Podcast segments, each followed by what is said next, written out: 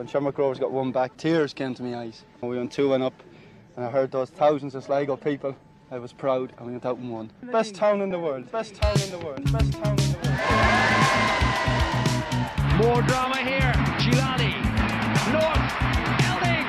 3 2. They'll be looking for Stenson's head away at the far post. And over it comes Elliott. Stenson! 1 1. It's brilliant. Brilliant. Brilliant. Brilliant. comes quickly,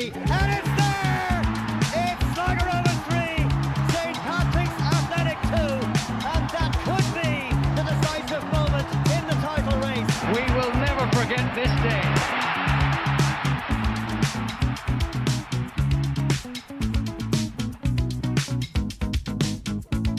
Okay, you're very welcome along to episode 36 of the Bit O' Red Supporters Trust podcast brought to you by the White Hag Brewing Company. Um, we're all a little bit a little bit dour uh, this week on the back of uh, recent results. Um, however, we have another busy show for you. We speak with um, Ken Sloan from uh, the Dundalk Fancast, the Men Say Football, ahead of the game, which may or may not go ahead on the bank holiday Monday in the showground, which will be our third uh, game against uh, Dundalk in the league uh, and marks the start of uh, the third quarter of the league season. Um, we have your shouts in the shed end, and uh, we will get stuck into uh, FAI Cup events. So we are coming to you via Zoom. We're recording this on Wednesday evening. Most of you will probably hear this on Thursday. So just bear in mind uh, in relation to um, all talk around the Dundalk game. If Dundalk proceed on Thursday evening, their kickoff is around half five. I think uh, that could be local or Irish time. I'm not sure. I think it's, I think it's Irish time. But if they do proceed to the next round of the Europa League uh, qualifiers, and they uh, will the game on Monday will be will be postponed and put off until some other time uh, down the road. So just bear that in mind. The game may not be going ahead. Is what we're saying in simple terms. Uh, we're coming to you uh, via Zoom. It's the usual uh, few heads who are with us. We have Jerry O'Connor. Jerry, how are things? Um, just okay. Magoo, uh, in a shit to just okay. Where are you? I'm yeah, somewhere in between, Connor. Worried, worried, Connor. I'm worried. Yeah, we'll get to all our worries. We'll uh, we'll exercise all of that. Sean, Don, how are things? Absolutely terrible. Yeah, yeah.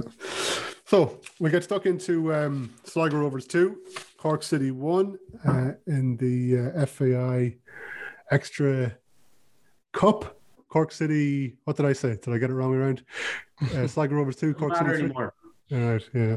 I, I, I'm going to go with your Magoo- result. We we won 2 1. Oh, Next shit. round of the cup. Who we Did I say two one? Did I? Shit. Okay. We all know the score. Rovers were beaten uh, three two. So, um, like fucking hell, this is like where where do we?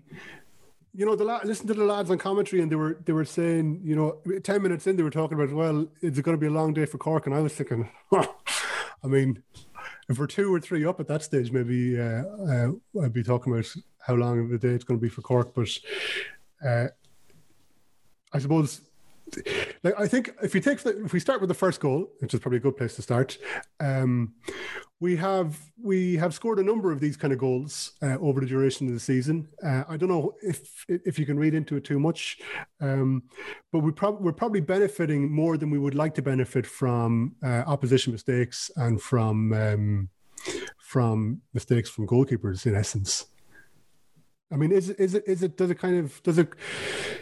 Uh, I wouldn't be too bothered about that, Connor, Though, At least you're getting the ball into the box then. You're making the keepers make mistakes.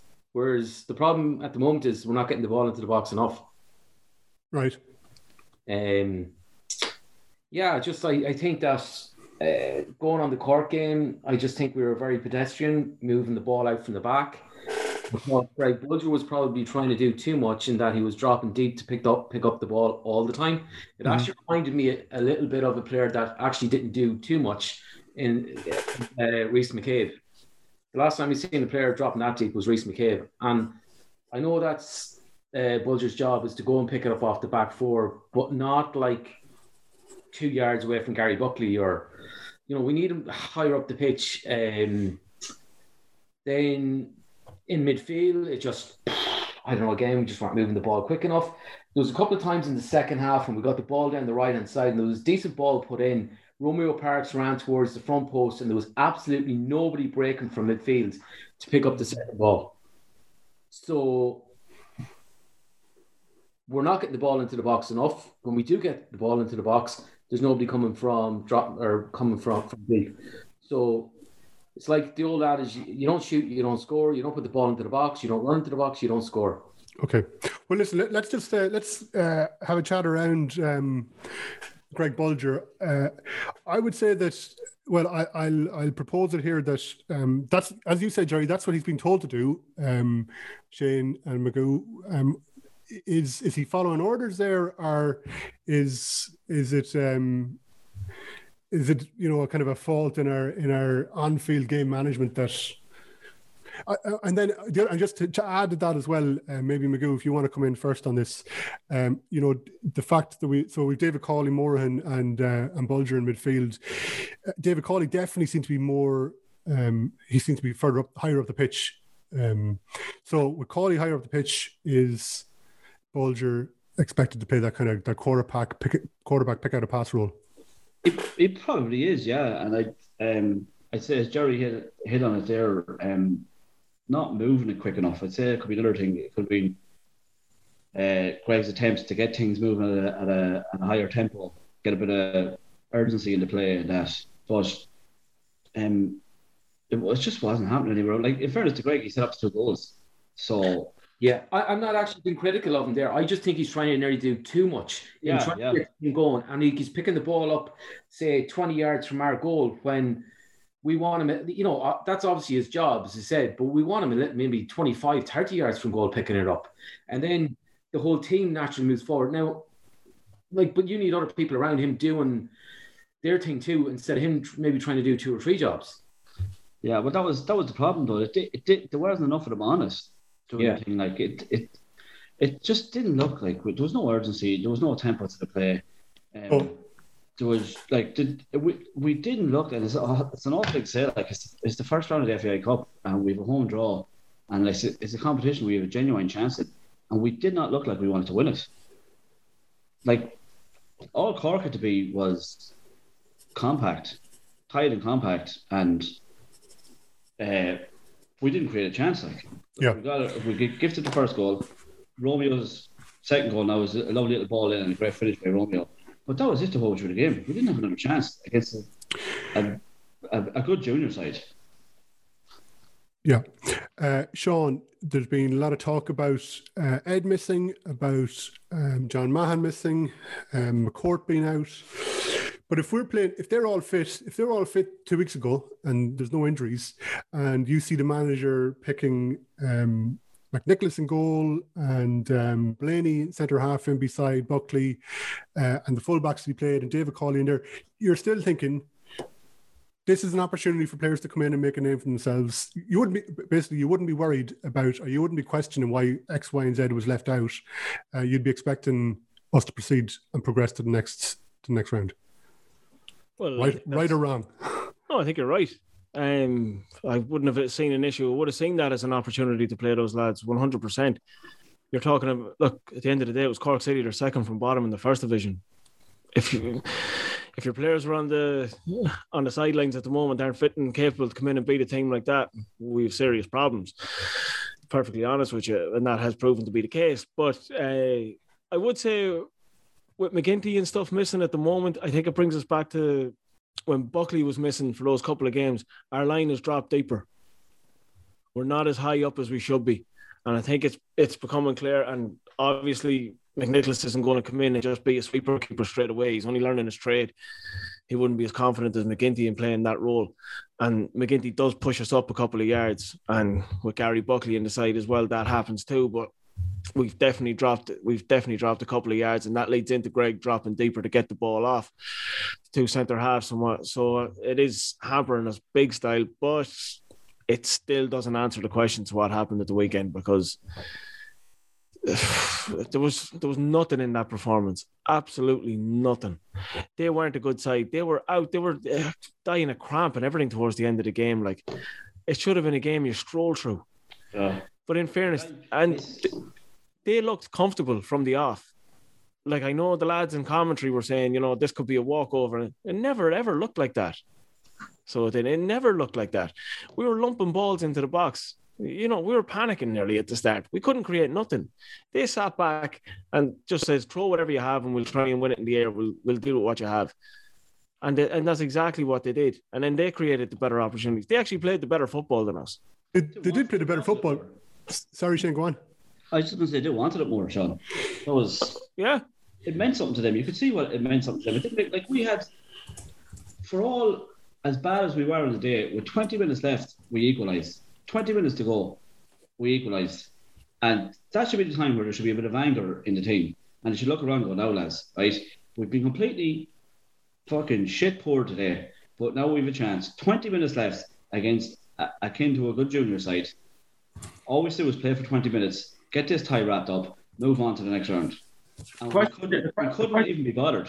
The question there, Magoo, um, and I don't know the answer to it, but when we scored the second one to equalise, did anybody actually run and get the ball and bring it back to get it tired?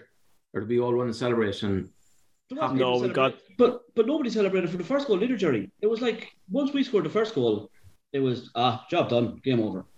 And yeah, same with the second goal. Oh, we've got it back now. This is going to be handy. Stroll back to the halfway line. that's what I mean. Yeah, There was Yeah. no urgency. We traded the game and we treated Cork with I don't know, Disrespect.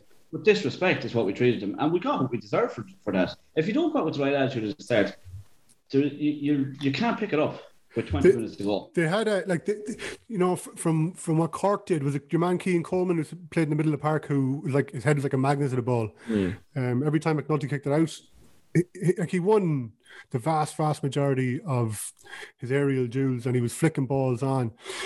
So they were playing that kind of route one stuff, or at least he, he was setting things up for them. But they, they also played. Uh, Cork definitely played a more adventurous style of, of play, and like you look at if you compare uh, their kind of sense of adventure in comparison to maybe our lack of adven- adventure, and again, uh, we'll talk about uh, Jordan Gibson, who played in a wide role again. But like, and we had spoke about move move Jordan around a bit more, give the opposition a bit more to think about. He, he was stuck to the one wing for the entire game, I think, and for uh, uh, the the goal that Cork scored uh, in at the half their their first goal, I suppose. McGlade pops up, he switches wings, so he's McGlade is moving from left to right, right within half an hour, and he sets the ball out. He sends the ball out wide to Murphy, who crosses in for your man Benny and whatever his name is uh, to convert. But they're mixing things up a little bit, and they're giving us stuff to think about. We are we're so rigid in in in what we do. It just seems that we made things very easy for Cork as well. But also we're very switched off for that goal as well because we're calling for an offside and we're not playing to the whistle. Our two centre halves are standing right next to each other, not even marking the number nine that goes through and scores. Yeah, They're they're standing looking for an offside that's never going to come. yeah. You know, we're all over the place at the back. So Yeah. yeah, we're not switched on at all. So- we, we were never switched on during that game. So, so, uh, uh, and we have a problem with uh, people popping up between centre halves at the moment and Yeah. scoring fairly soft goals. Yeah, the communication levels between the two centre halves just isn't there at the moment. There's no way for that first goal, Shane Blaney and Gary Buckley should be so close together. Yeah, to get pulled over to Murphy, who's about Yeah. to cross the ball in. Yeah, yeah, Like, know your position, know your man who you're marking. One of them is picking up the centre forward. It's as simple as that. Let the other one cover in between. They're only playing with one man up front. You know, you have your fullbacks dealing with the wingers. You have two defensive midfielders there that can deal with any oncoming midfielders. It's not that hard.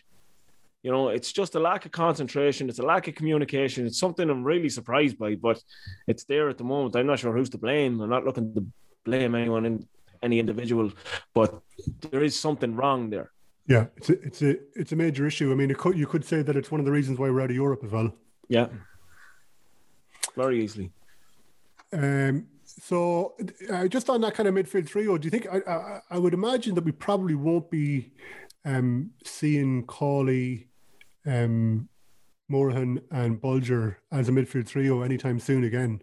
What were your, what are your thoughts, Jerry, on on that kind of setup going forward? um,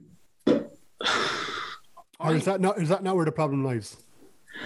look, as part of the problem, but look, I think we've just kind of talked about how how how long we're going? We're only in, in about maybe 15, 15 minutes, and we've Yeah. talked about a multitude of problems in terms of communication at the back, a little bit slow working the ball out from the back, not getting into the box. It's not just one or two things.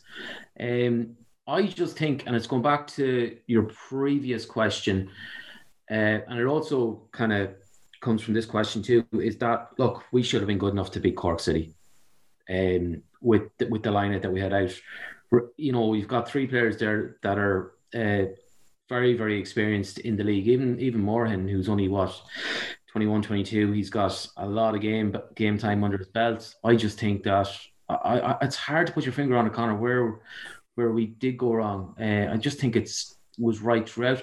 But look, the biggest problem, as critical as we have been, the biggest problem is that we are we've lost the core of the team over the last number of weeks, and that is really really hard to.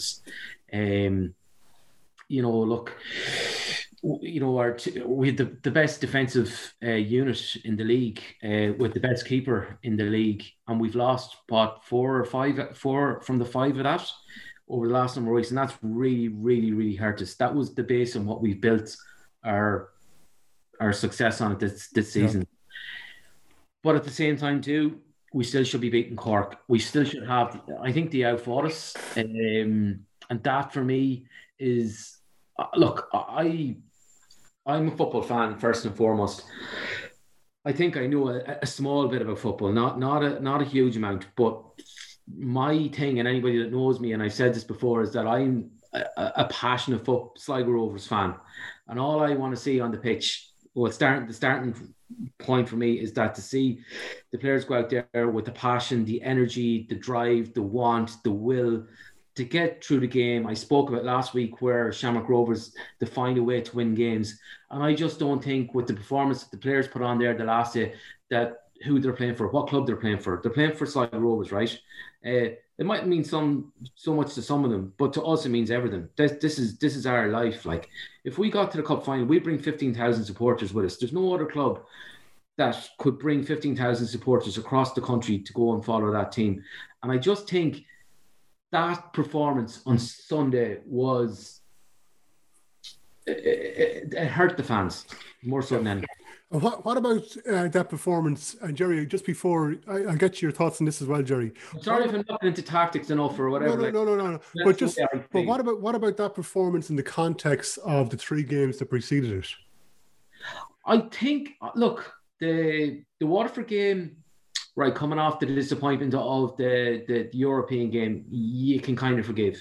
The European thing, the two games either side of that, uh, I can see, I can. s- My point, what I'm asking you, Jerry, is like, Sorry. do you, do you not think that they should have pulled the finger out really against Cork and said, right, this is our chance. You know, we finished up last week's podcast saying, here we go, we're going to turn things around now. This, if if you want a better opportunity, if if you want an opportunity to turn things around, home to Cork, bottom of the first division in the cup is the is the way to go.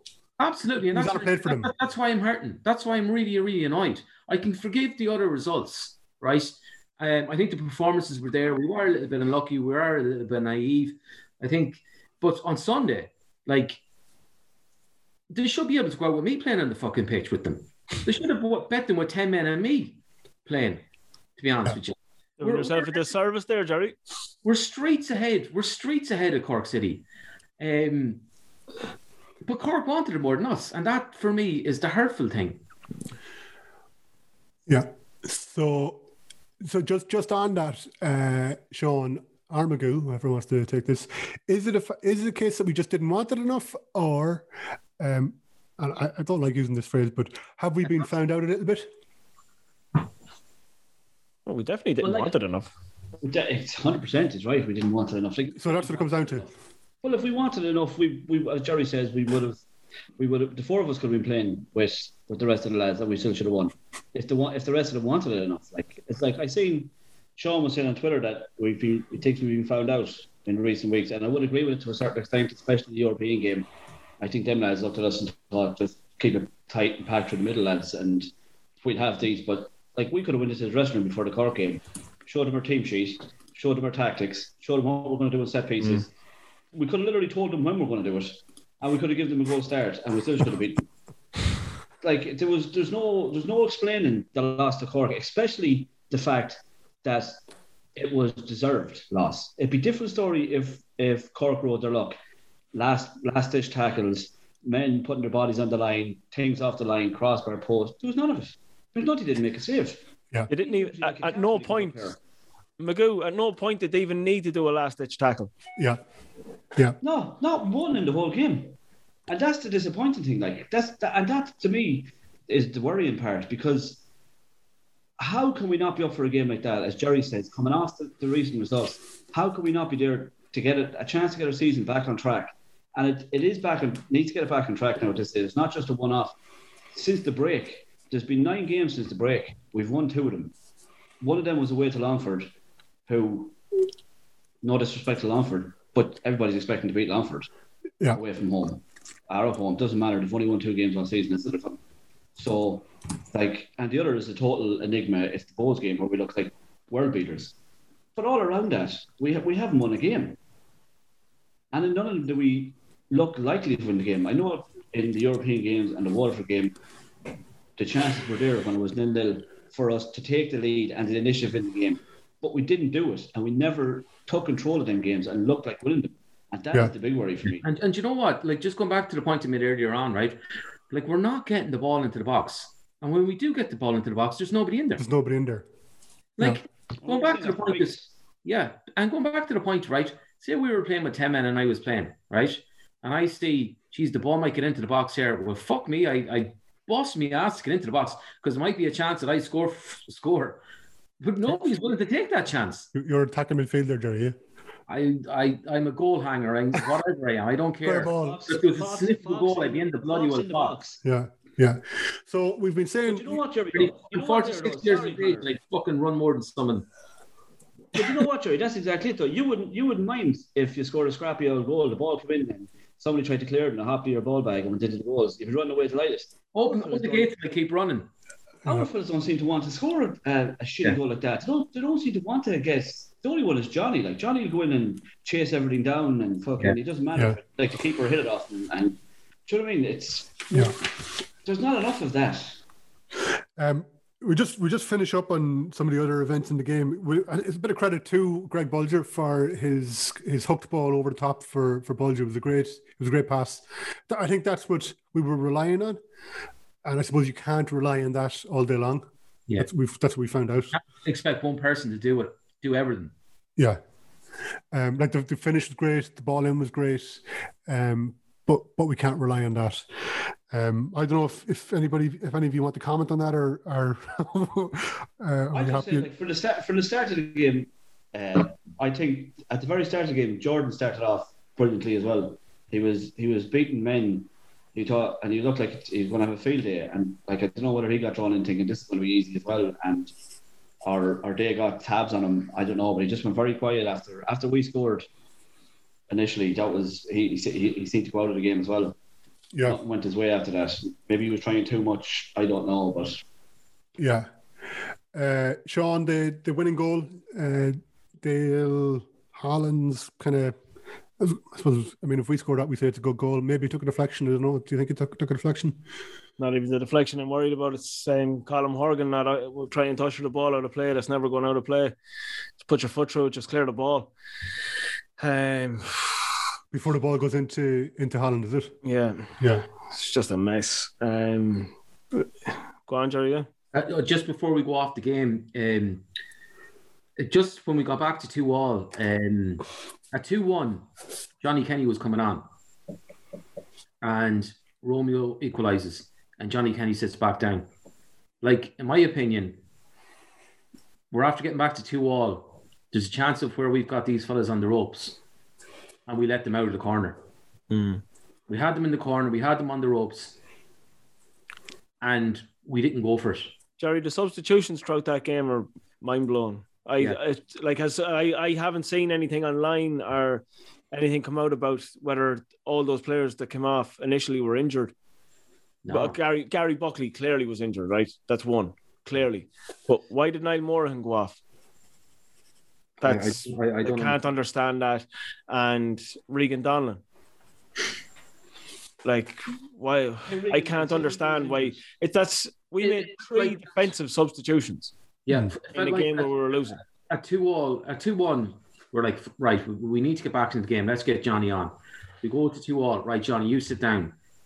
And I think we're kind of expecting, well, you know what? We might get a goal. I, it's kind of like, well, I don't think they're going to score, but we might get a goal, so we'll just leave it as it is. Then they scored the third, and then we panic and make a load of substitutions to try and get back in the game, regardless of what position to play. But that's what, just what it felt to me at the time, like. And at that stage, it was too late. I think we were happy enough. We might make a goal and win it 3 2. We didn't expect them to get the third. Or the worst, worst case scenario, we, we thought it'd be extra time and we'd have the lungs to, to beat them. But that's not the way it panned out. Yeah. I, uh, for everybody, for on and off the pitch, I think. Yeah. I think our substitutions over the last number of games have kind of raised some eyebrows as well. Um, I think, you know, um, us sitting in the stands or, or watching uh, through our screens uh, want to see um, more attacking changes, maybe, and they just don't seem to be appearing for for one reason or another. And of course, Coming too late in the game as well.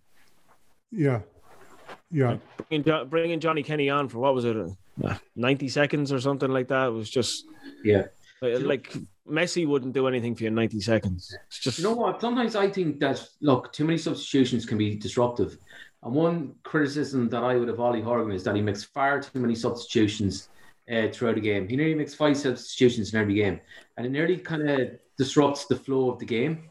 And I would have said the same thing about the Italian fella that was the manager of Dundalk last year when they were in the group stages and all that. Every game, at 60 minutes, he'd make five, five he'd have five substitutions made by 60 minutes, regardless of what the score or whatever it was in the game. But this kind of rotation bullshit and all this, right? So I think that sub, too many substitutions can be uh, disruptive, and I think that's probably where Lane doesn't like to change too many things. But at the same time, you know, if a game is at 2 1, you're bringing a striker on, it's a cup game, and you get back to 2 1, nothing changes. You still have to win the game. So why do you all of a sudden, like, right, you sit down? Keep going. You've, as I said, you, you have them in the corner now. You've them up against the ropes. Keep going. We're the better team. We're fitter. Um, if anything, we should have won that game 3 2. But we panicked then in the 92nd minute. We bring all these lads on. Sure, that's been even more disruptive then. yeah. I have to say, like, I know it's gone off the point. The five substitutions, I, f- I hate it. I just Yeah. hate it. far too many. because it does it just as Jerry's exactly what Jerry's saying from it's a huge advantage to a team with a bigger squad so if you've got money um you can you can you kind of you're hedging your bets a little bit uh, easier to keep the, the big squads happy and and like I suppose we should be you know in the context of League of Ireland we should be one of those although we're, we're not um but yeah I think the five subs are are The worst thing about that five subs rule as well is your last sub has to be a double sub. well it doesn't have to be but if you're going to go for the five it has to be a double I suppose If you make one, Yes, yeah, no. If you're going to use in your five, that Sorry, has to yeah, be yeah, a double yeah, sub.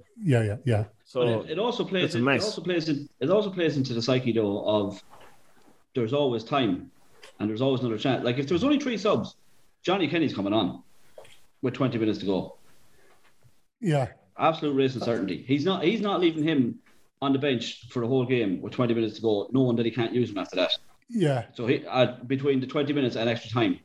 So he would have come on the pitch, and it all it, it leaves that, you know, especially if you're cautious anyway, it'll give you that. Well, I se- I, I can make that substitution again. Yeah, if I well, need uh, him. that's a good point, though. If I need him, you know. I think what, what Sean is saying is a good point, and I never thought about it. Is that if you then you need to make a sub, and you've made your two previous, you've used your two previous opportunities, that you're making a sub for the sake of making a sub while you're Yeah. getting the guy on that you want to get on. Yeah, It's, um, we've seen that in a few of our games, even in Waterford as well. We make that double sub, and it's it's someone coming on that doesn't need to be on the pitch. It's just the case of yeah, I want say it was Walter, I want Walter coming on left midfield, but you're getting Adam McDonald in the In in, a two for, in a two for one deal, basically. you know, that nobody wants. but like even there's another there's another player I can't understand who didn't get on the pitch. Hmm. Like that was that was a game that would have been crying out for him there to stay his to make Yeah. his mark on the Team. I mean, in, in the showgrounds, it, It's it, a game he should have started. yeah, Yeah. I, I expected to see him Started starting. that game to see what he was. Yeah, so Yeah. did See, we Yeah. have Strange one. Especially if you're planning on taking nine more off after 45 minutes. Yeah. Yeah, because like if if um if Adam isn't cutting the mustard, at least you're just you're taking one player off instead of if he's going. Like, yeah, I mean, yeah, I was very I was very shocked to see that he didn't start the game because away to or at home to um FH, it looks like it looked like he's the type of fellow who could shake things up a little bit uh, in the middle of the park, and that's absolutely what that game needed. I felt. Um, we leave Cork there for the moment. Forever. Um, they progress to uh, they play St. Pat's in the next round, and um, who did kill? Another big- opportunity uh, uh, in terms of loss or, or lost revenue. Yeah, That's it, yeah. um, between European and uh, and the FAI Cup. Um, and like what I said earlier on, like you know, the FAI Cup, we're a bit of a strange club and we're, we're strange people, but the FAI Cup nearly means more to us than the league. Yeah, and you. But do you know what? Do you know what, Jerry? Like in in that idea of like building momentum or whatever, when you look at Bohemians now, who are going to put I don't know how many is it six or seven or eight thousand possibly into the Aviva, like Yeah, yes. these are this is they're really building momentum and they're creating days that they're getting more I think they're getting more fans on board in a really positive manner and um you know we're getting knocked out of the cup against Cork you Yeah. know Building a juggernaut. Yeah, yeah. And I was up, at, do you know, I know this is going to sound daft, but anyways, look, it's the age that I'm at, and say a lot of daft things. But I was up in Taylor Park yesterday, right? oh brilliant Yeah. But I seen two or three kids going around in, in Bulls jerseys, and they weren't with each other, like. yeah Uh, and that's the first time I've ever seen that anywhere. Normally, you might see a Shams jersey or a Pats jersey, but seen three Bulls jerseys. Um, that that's so like as you're saying, like they are building and and they're they are building a juggernaut. You can't go on the internet or social media and and the talk is about them, and that that could have been us yeah yeah you know, and, and, and I just think that, you know, there was an opportunity there for us to, um, and hopefully, look, it comes it comes again for us. But it, there's an there was an opportunity there, Mitch, for us to take the club to the next level, because in the northwest, right, you've got your Mayos, you've got your Donegals, you know, that's look, that's different sport. But we have an opportunity, or we had an opportunity, and hopefully we still have, of bringing Sligo Rovers to the next level in terms of everybody wants to get behind him. Everybody wants to be part of the club. And in fairness to Dundalk, I think they've achieved that in Dundalk. Um, and Bohs are on the cusp of that now. And it just feels that we've missed that opportunity. I know players probably don't think about these kind of things, but as a Sligo Rovers fan, as I said to you, look, we're all mini owners. We're always looking for the best po- possible opportunity for our club, and we're really, really proud of it. And th- that for me is uh, hurting a little bit. But you know what as well though, Jerry? It's it's these opp- them opportunities don't come round every couple of months or everything. Yeah. Like you just you can't turn around and say, Oh, we've missed the boat this time. We'll get on it when it passes again. It mightn't pass again for another Yeah. five, six. Look at our case. How long has it been since we were last? eight years is it yeah You have to take these opportunities when they come along, especially when it's there for the taking. Yeah. yeah okay um We are hurting. Yeah, we are hurting. Uh, just another um, FAI Cup news. Uh, Waterford were drawn at home to Keith Foy's Kilnamanagh in the next round of the cup. We're all killing man now. So we're, we're yeah we're all going to throw our throw our weight in behind uh, in behind Pfizer's killing the man, and We wish them the very best of luck. And No um, pun, Pfizer. huh? No punt. No pun. No pun. What did I say? We're going to throw our weight in behind. Uh, Oh, come on, Jerry. Come on, Jerry. Fuck's sake, gonna have to cut this out. uh, yeah, okay. So, um, listen, we got your shouts in the shed, and um, if the game against the Dundalk doesn't go ahead on Monday, you can get your shouts in uh, to podcast at borst.ie. Uh, give us uh, 30 seconds of your thoughts, your name, uh, your location, if you're from outside of Ireland, and send them into uh, podcast at borst.ie. And we'll get your shouts for the shed end uh, in next week. Uh, so, here's this week's shouts. Well, lads, Dave McGee, Ballysadare here. We shout from the shed end for the Cork game. Other than a bright 10 15 minutes at the start, a lot of possession, we just capitulated, really. I think Romeo got really lucky, obviously, with his first goal. Um, and the second one, a decent finish, maybe instinctive, but his work rate and his touch and his link up play have been horrendous. I know I've been giving out about it all season, but it really came to the fore during the during the, the cup game on, on Sunday. I think throughout the team there was a lack of urgency, a lack of energy, I think it has to be said that it was really poor game management from the bench as well. Cork were starting to get on top of us quite quite evidently, and the changes came far too late. I've also heard of, of rumours of, of infighting, not not so much within the dressing room, but between some of the players and some of the management. I don't know how true that is. I can't get Ed McGinty back quick enough, although McNicholas has played very well, but being a bit more commanding, I think he's been excellent. Also, John Mahon needs to get back in there as well. Robbie McCourt maybe Colm Horgan um, doing their jobs again because they've been instrumental all season and it's the wheels have really come off in the last 10 days and, and hopefully we can put a stop to that again this week. This is Sean from America. When we scored two and then made a struggle in first division, Cork side looked like they were the double winners from a couple of years ago. Uh, it's really tough to watch. Uh, I don't know what's going on. The uh, they're they're starting to fall into a pattern. Looks like to me, uh, just before halftime and then just after halftime, we're we're giving away these cheap goals and uh, dominating the first 30 minutes. And uh, I don't know what they're saying at halftime, but it ain't working. Need to change something. Uh, everybody's got us figured out. So that needs to change as well. I think we should go two up top. And then why are Johnny and Walter sitting on the bench until the 90th minute? What's going on there? Um, we got tough fixtures coming up in the league. Hopefully, we can get back to winning ways up the Rovers. That's your shouts in the shed end. As I said, you can get them into podcast at borst.ie for next week after the Dundalk game if that goes ahead. Um, so, uh, you know, if the Dundalk game go, does go ahead, um, we uh, spoke to Ken Sloan from the Men Who Saved Football podcast, the Dundalk Fancast, uh, to get his thoughts and to check in and see how things are progressing there in Oriel Park. And here's Ken Sloan.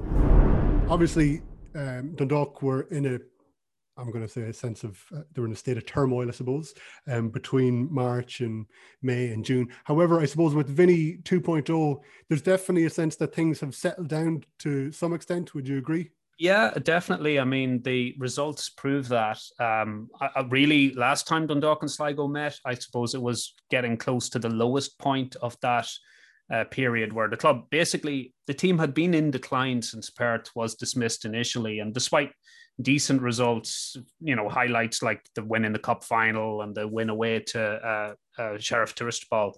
Um, generally speaking, our league form had been ever downwards, and I think the game against Sligo was only succeeded by the hammering we got from Bohemians, which were real low points. The, the squad looked very demoralized, very disorganized, very low on confidence, and I know after you bet us in Oriel Park 1 0, you know, there was plenty to celebrate if you were a Sligo fan.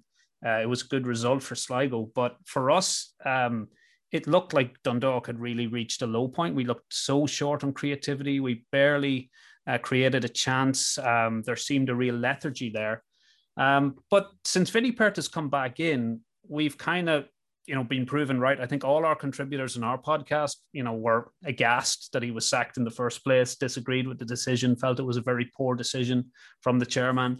And I think that's been proven because since Perth has come back in, um, he's had seven games, four wins, two draws, one defeat, that against Shamrock Rovers, compared to the previous seven before him, which we only had two wins, two draws, and three defeats.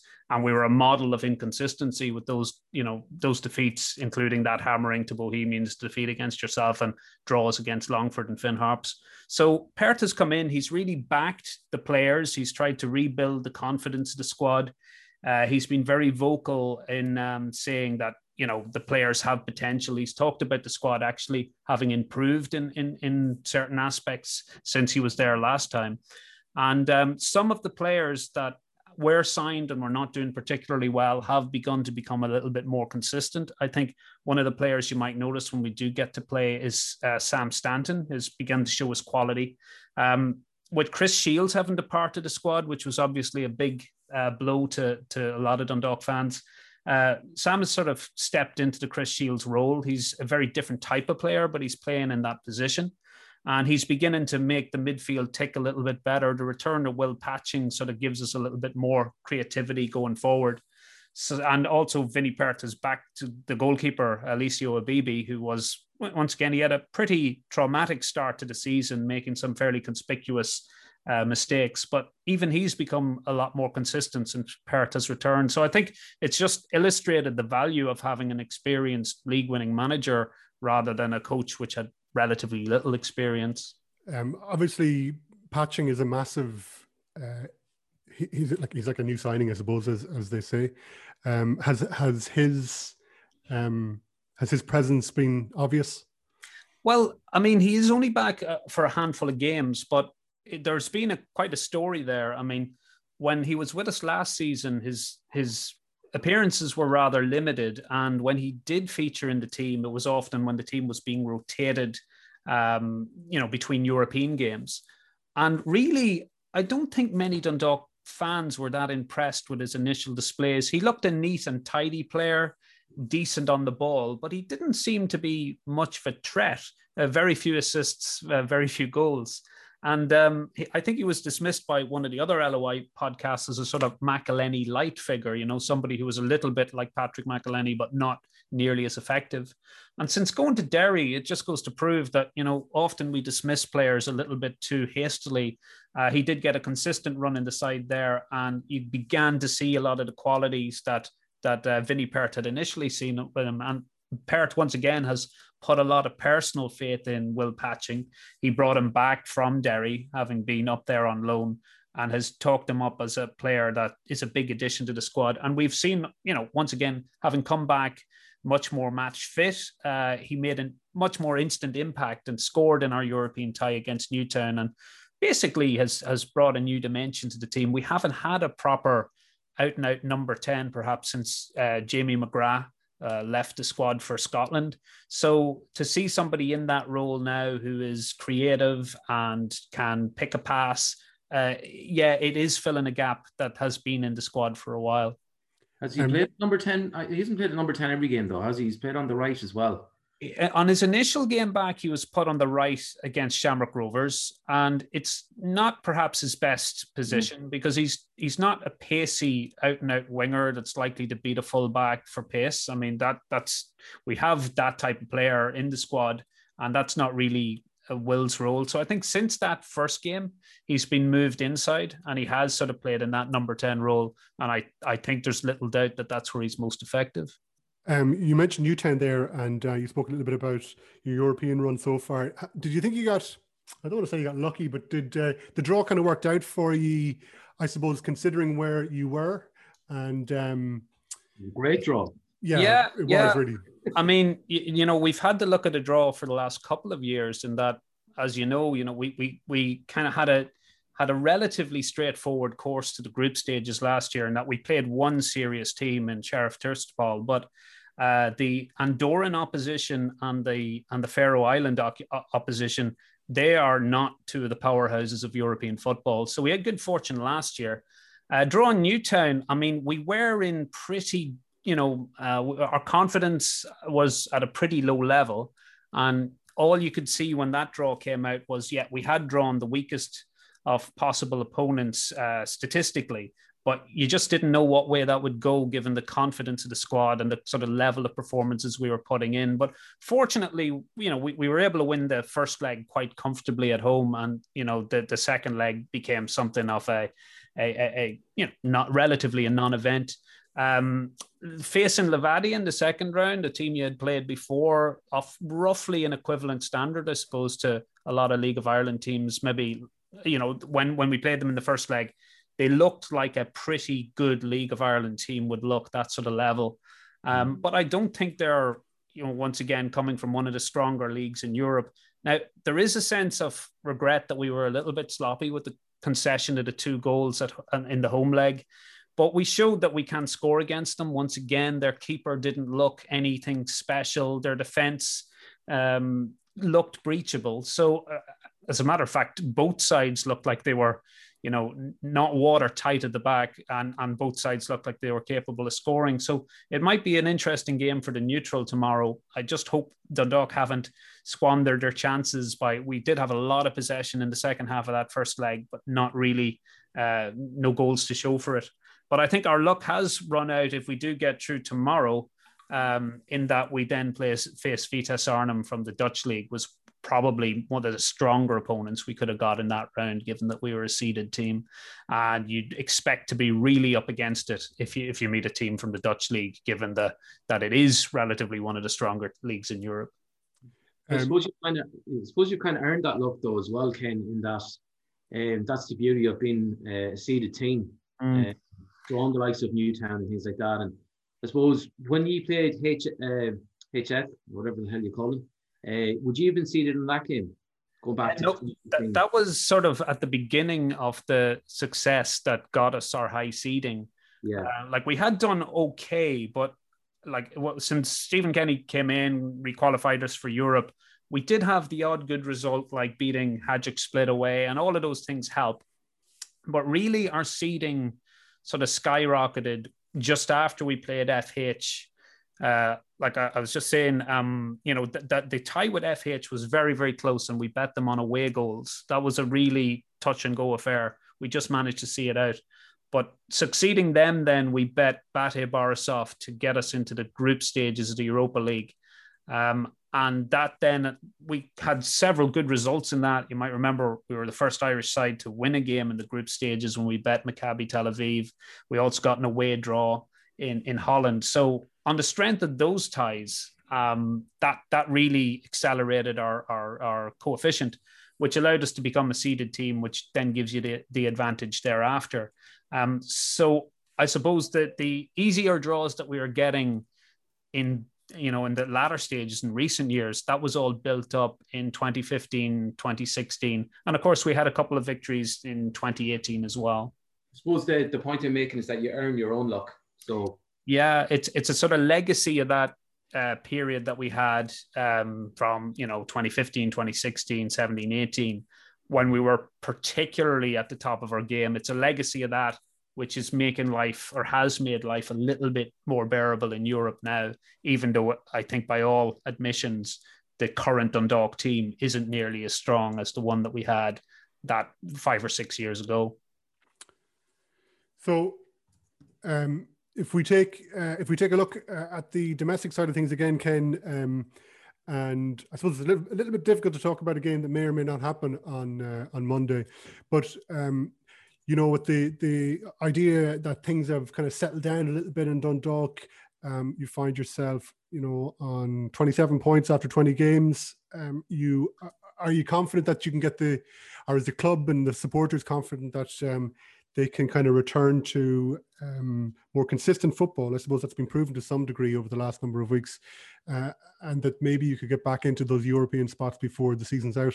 Well, I think that's the hope of most fans is that we can either via the cup or because of the cup, you know, slip into Europe once again. I mean, we did have pretty inconsistent league form last year, but we just managed to see it out to grab that European spot. Um, a lot of people think, you know, given our relatively, you know, uh, the distance we are off those spots this year, that that might be a tougher task to get. Um, and of course, there is in the background that the same problems that you know most fans are concerned about. Uh, I think since last we were talking, when we talked about you know the structure of uh, supporters and their involvement in the club, we have seen Dundalk the kind of constitution or the, the formation of a new independent supporters club. It is still working out its um, structures and its objectives, both short term, medium term, and long term. But uh, although Vinny Perth has come back into the club and he's stabilized the team, we have in the club the same leadership that has, you know, essentially shown a real lack of wisdom and a real lack of judgment. They've expended an awful lot of resources very unwisely. And now there seems to be an austerity atmosphere at the club whereby we're traveling a day later for, tom- for tomorrow's European tie than we normally would. Apparently, even issues like pre-match meals are, are not being paid for and having to be paid for out of the manager's own pocket. So, really, back to uh, having expended so much money so unwisely, suddenly there's this clawback, which is like striking at the basics of how you go about organizing a team. And we've also seen, you know, senior and established members of the squad leave. So although Perth has had a positive effect in the short term, in the medium term and long term, it's still an environment with great uncertainty, whether or not the leadership of the club um, is here for the long term or not, and if they are, whether that is a good thing or not. I think many fans at this stage, given you know we've now had three pretty poor transfer windows, and we've had a lot of poor decisions made by the chairman. I think many fans would be kind of relieved to see the back of our current owners, but whether or not they'll quit the club at the end of the season is unknown. Indeed, whether or not Vinny Perth will be maintained after the end of the season is unknown. And that obviously has an impact in whether he can talk to players with a view to building a team for next year. Finally, Ken, um, are people a little bit happier now that they can focus on the football, or is the fact that there's there's less noise at the moment about ownership, etc., etc. Um, is is it just kind of putting all those problems on the long finger, or is is the the short term sense of stability um, a distraction from the bigger problems? I think those problems are still there, although the the heat has been taken out of them by the return of Vinny Perth and better performances on on the field of play. So I suppose the fans, um, that they're the fans' anxiety about the way in which we were going, you know, that, that probably peaked uh, a couple of months ago when we had protests preceding games outside the ground, and we had you know, um, other, you know, pretty vocal um, statements on social media uh, about fan discontent with the kind of direction in which uh, the owners were were leading the club. I don't think any of those issues have been resolved, but they are perhaps not as uh, they're not at such a hot a temperature as they were. But I have a feeling that as we approach the end of the season, um, what most fans will be dreading is a sort of repeat of last year when uh, contract situations were allowed to drift beyond the end of the season and we saw some of our better players being picked up by our rivals. Um, what fans would be reassured by is, you know, some some level of certainty. Um, and I suppose the most fundamental one is whether or not the owners continue to, you know, own the club. And um, whether or not they repeat the mistakes of last year. And that's probably foremost, although we're enjoying the distraction of Europe, where where we we're kind of grateful to have got through the first round of the cup and what could have been a tricky tie between European um, ties uh, last weekend. You know, all of that is kind of um, a nice distraction from the underlying problems. But I imagine towards the end of the season, those underlying problems will will surface again, and fans will undoubtedly, you know, um, have have strong opinions on them. Okay, uh, listen, Ken. Thanks a million for your time. Um, Always a uh, pleasure. Uh, yeah, we'll. Um, I don't know. Again, once again, you know, not too. Uh, don't really want to wish you too much luck. um, uh, although I think uh, we probably, um, and we probably discussed it on our own uh, conversation or within among ourselves, we could probably do without the game um, on Monday from an injury point of view in the showgrounds. So. I think both sides would probably welcome that game occurring later on in the season because, yeah. um, you know, after three games in a week, uh, Dundalk are probably not in, uh, in, in, not looking forward to it either. Yeah. Okay. Listen, Ken, thanks a million. That's Ken Sloan from the, uh, I was going to say from the Bit O' Red Supporters Trust, but from the uh, Man Who Say Football uh, Dundalk fancast. So um, we, will have a quick chat about uh, this game on Monday that may or may not go ahead, depending on uh, what Dundalk do in the Europa League. So um, it's we're into our third third quarter of the season. Um, you know, I think after the the the first quarter, we after we completed the first quarter, we were waiting for us to kick on, waiting for us to kick on. I think we now know where we kind of are, and I suppose based on the conversation in the chat that we had um, in around the Cork game, we probably need to be a little bit more dogged. Um, we want to see a little bit more fight from from the team. And um, I mean, we, we we we had a conversation earlier on about signing players, but um, you know the Jerry, I think you were saying that signing players who were uh, attached to other clubs you know that time is the clock the clock is ticking on that. So we probably won't see. We don't anticipate we'll see any more players coming in really. No, I don't think so, Connor. I think today is the, the last day of signing players that are attached to clubs. Um, we, Today being Wednesday the twenty eighth. yeah, sorry, big pardon. Yeah. Uh, we still have um, into August when we can sign free agents. But look, when you're getting to that late stage of the of our season, you know, unless you're desperately in need of a particular type of player, I can't see I can't see us signing really anybody else. Um, look, I think the, the one player we'd all like to see, or positional sense, it would be a cent- another centre forward for backup. But I think in what we have, we're we should be we should be well covered. Uh, I can't see us going out signing four or five players, nor do I think it's will be right because Yeah, you know. yeah. Um, I, suppose as well, just like we have seen a change in, um, you know, some players are no longer the the flavor of the month. Like Walter uh, hasn't started the game in a number of weeks, um, so we, we've seen uh, the the management, um, I suppose, change their, you know, change. Or we're, we're we're aware of the changes in the. You can't understand why certain players are out of the team at the moment. Yeah, I guess That's so, what I'm yeah. trying to say, yeah, and I think we're hinting at De Vries big time in that regard. Who's, You who's saw him put on. You saw him put on a clinic against Bohs. Does really well against Longford. Does I I thought played well in the first leg away at HF or whatever they're called, and he's bombed out of the team after that. Doesn't Yeah. make any sense. Walter, he does well against uh, in first half European game there in the second leg. Don't see him after that. Just getting substitute appearances and stuff, and yeah. I don't know. I I Johnny, can't Johnny Kenny coming on at the in the dying embers of games. Yeah, it's Another example. it's strange, especially. Well, I I look at someone like De Vries who just brings a certain intensity to us as well. Like when he's when he's on it, he's working hard. He's pressing defenders. He's, he's pushing us a wee bit higher up the pitch. It works for us, but I don't know. It's it's very strange at the moment team selection and that not a lot of it makes sense. It makes Yeah. obviously sense to the management team, but it just doesn't make sense to me as a fan anyway. Yeah. Um, it's it's making us very stale, I think, going Mm. forward. You know, and and and you said, Sean, um, we're very rigid the last couple of games. You know, we've we've taken a bit of flair out of the team, I suppose, with Ryan not in and and Walter not being in. A bit of unpredictability is gone, and I suppose that's what we thrived on earlier on the season.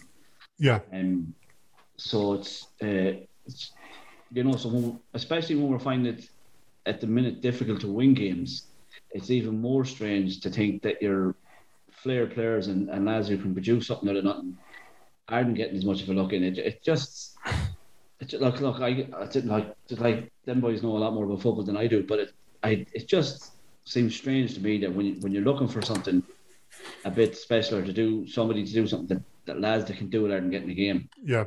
So I think- just, just just on that point, Magoo, who was it who was telling us that um was it uh Jordan Gibson was telling us when he was on the pod that when you get into the final third, um you're given a bit of a free free free license to take somebody on or to try and do something positive with the ball. Um but I suppose the players who are you know best positioned to do that, most experienced, uh, whether in the league or in England or, or wherever, are, are are on the bench at the moment. Yeah, but that's Yeah, like well, you still have you still have Jordan there, you still have Romeo there, but you know, I think we worked better when we had more of them to, you know, it's easy to crowd Jordan out if he's playing number ten and there's no one else on the pitch to really be worrying that much about in in that kind of a sense. Well, I'd say even like Magoo, even in regards to Mark Byrne, like Mark Byrne has started the, the vast majority of the games now this season. And Mark Byrne is an excellent footballer, but I would call Mark Byrne a very safe Yeah. right midfielder. He's not unpredictable. He's not going to dance by a left back at any stage. You know, even when he swaps over onto the left wing, he just doesn't glide by people. He likes to link play a lot more. And for opposition teams, that's a that's a wee bit easier to cut out. We're we've become a very pragmatic side.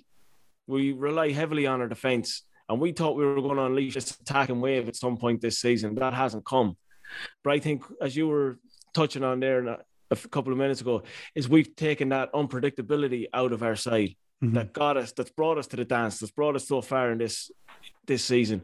The likes of it, De Vries, the- especially Walter. Walter was one of those uh, really unpredictable players in a good way that could produce a moment of magic, have a pop from nowhere, create something, and it it just brought players into play as well, where he'd take a touch, beat a player, and then he creates space for Jordan to come into you know, swap it across. Then then you see Mark Byrne flourish because players have been defenders have been attracted to maybe Jordan or Walter when they're causing problems, leaves him free, lets him create an opportunity or two for someone else. But now I just think we're structured at the back, we're too structured in midfield, and we're far too structured up top. There is no freedom. We're not we we touched I think we were on about it last week. Where Jerry, did you say where we constantly seeing nearly a rotation between the front line? We don't see any of that now. Yeah. Nothing whatsoever. Nothing changes. It's, rigid all, and predictable.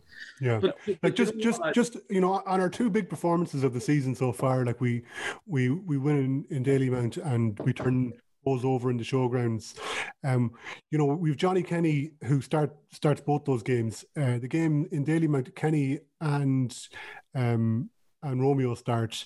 Uh, and the game that's in the showgrounds where uh, Kenny gets his hat trick, you've got uh, you know you've got Kenny, you've got De Vries, uh, you've got Gibson, you know, we, we we we seem to have, from an attacking point of view, regressed slightly over the last number of weeks. You know, and maybe that's because of the injuries at the back.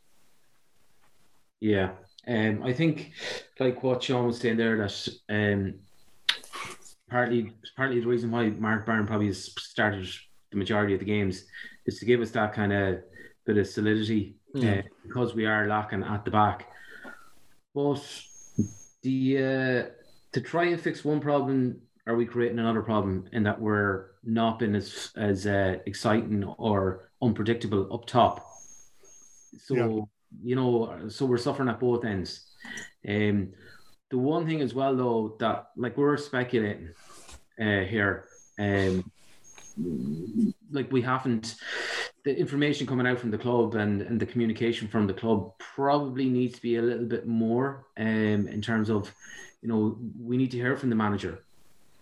Uh, when was the last time there was an interview with Yeah, Well, you, you before we hit record there, Jerry, you made an interesting point about um, you know, the difference between Watch LOI and LOI TV.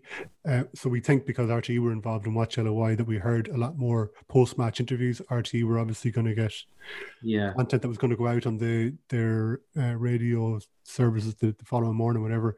But you know, across the board, we don't hear from managers. We very rarely hear from managers uh, since the league has moved to LOI TV.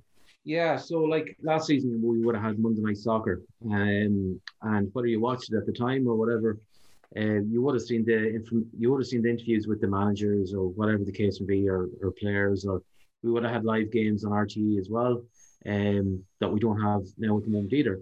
So Yeah, like in the age technology, it's kind of weird that we've never had as less information as we actually do now. Yeah, we're getting to see the games, but we're not getting probably as much information as we would like. Uh, in between, yeah. yeah, Yeah, yeah. Uh, so if the, we'll have a quick chat about Dundalk uh, on Monday, should it go ahead? Um, I don't know, lads. How do you feel? I mean, Dundalk are probably a little bit resurgent, as uh, Ken Sloan had told us. Um, Vinny Perth has kind of got the show back on the road to some extent. He's he's certainly settled things. Um, so we're definitely not in as confident a position uh, going into this game as we were previously. Even though you know the other games were kind of close. But Sean, what are, what are your thoughts ahead of Monday night or Monday afternoon? Um, it's, it's a massive game. It's turned into a huge game. I think it's a must win, to be honest with you. I think if it's a game where if you lose, that gap from fourth, fifth, and sixth even is becoming a lot smaller.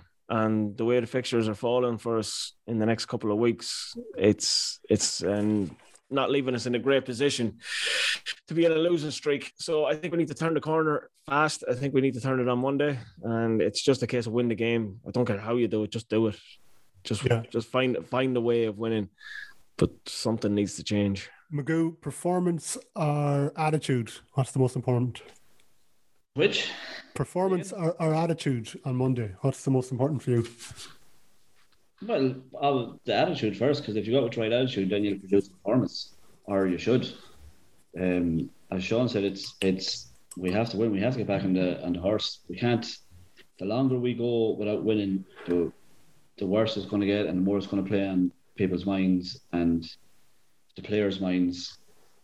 And we we just need, like we said before, by hook or by crook, we need to get three points on the board. But personally, uh, I hope it's called off.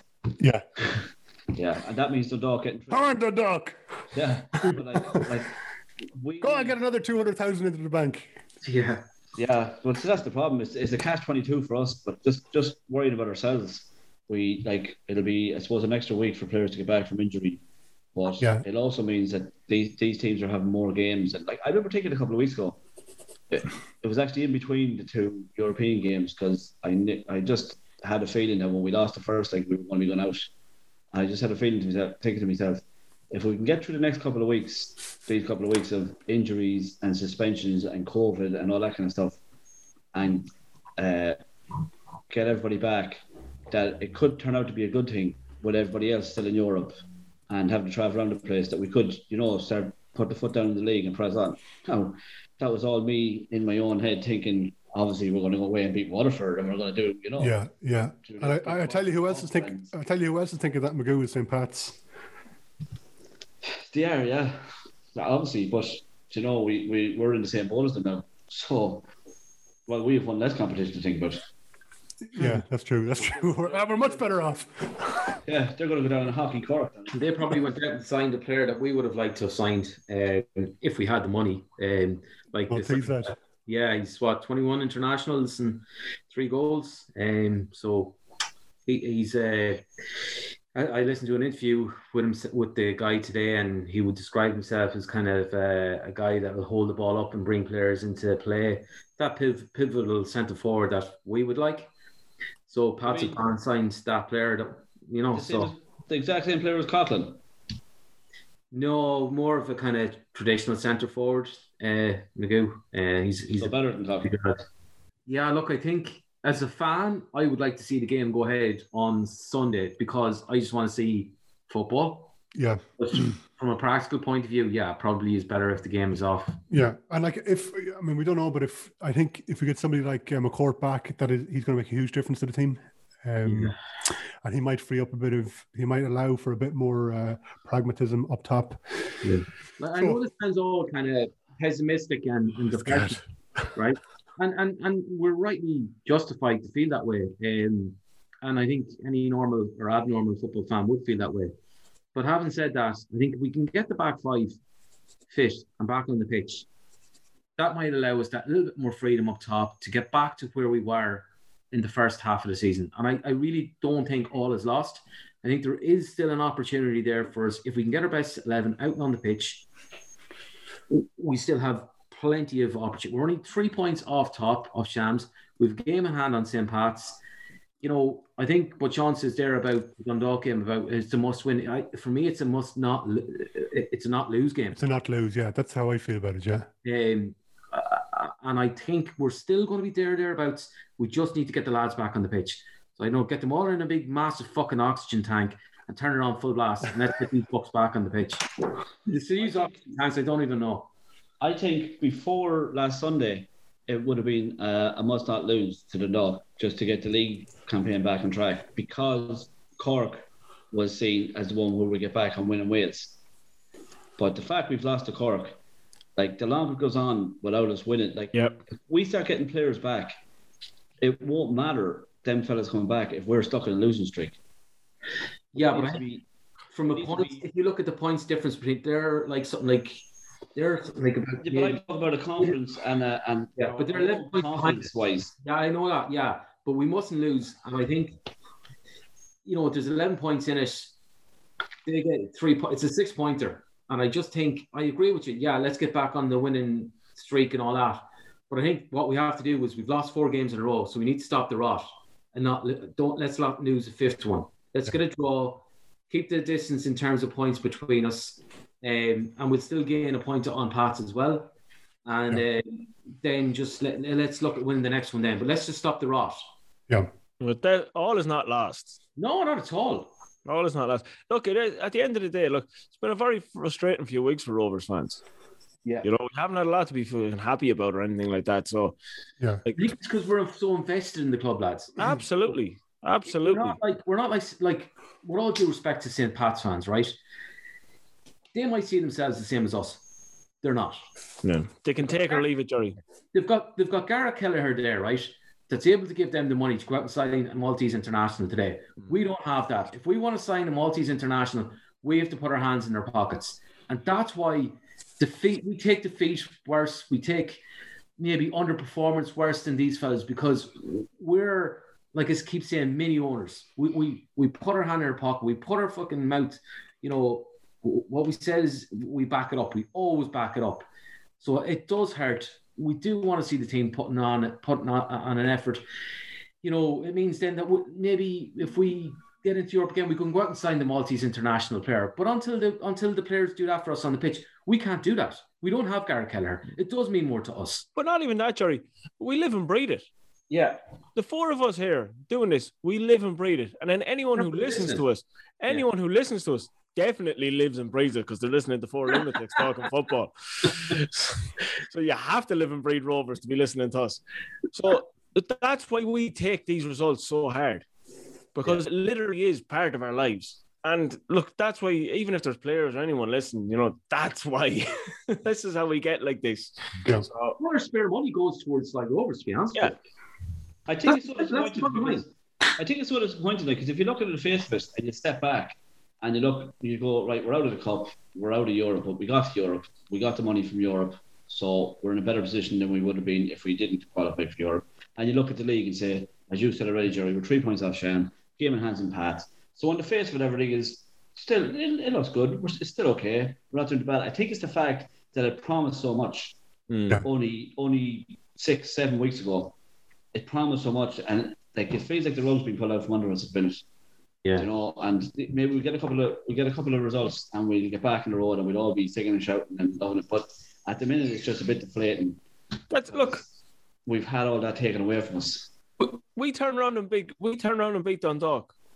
And you won't see happier men on this podcast or happier people on Twitter talking about the game. Around the town, or around the county, or Yeah, Boyle. it's just the way it goes. Look, football's a very reactionary sport. Everyone knows that. So you you know you live in the moment for it all the time. You can't look too far into the future, and you can't focus too much on the past because neither of it's relevant. We'll still be a wee bit pissed off because they took they took our European trip away from us, and now they've taken a trip to Viva with us. Like, you know, we're not completely forgive, but we go again. Yeah. Okay, listen, lads, we'll leave it like that. Uh, we will hopefully be talking to you on the back of um, a win at home against the Dock, or you know maybe we won't be there'll be no game on, on uh, the bank holiday. We'll see. But uh, either way, we'll talk to you next week uh, when we uh, record episode thirty-seven of the Bit O' Red Supporters Trust podcast. Thanks to our sponsors, uh, the White Hag, and thanks to our other sponsors, uh, Barry Creed, uh, uh, solicitors Sligo and Dublin. Um, we are very grateful for their um, for the support. Okay, Jerry, thank you. Thanks, Connor. Magoo, thank you. Thanks, Connor. Great therapy. Cheers. Yeah, and Sean, we're turning the corner, aren't we? I said that the last time we haven't won. I'm saying nothing. Just thank, thanks very much, and Right. chat to you next week. Right, okay, good luck. Thanks very much. Patrick's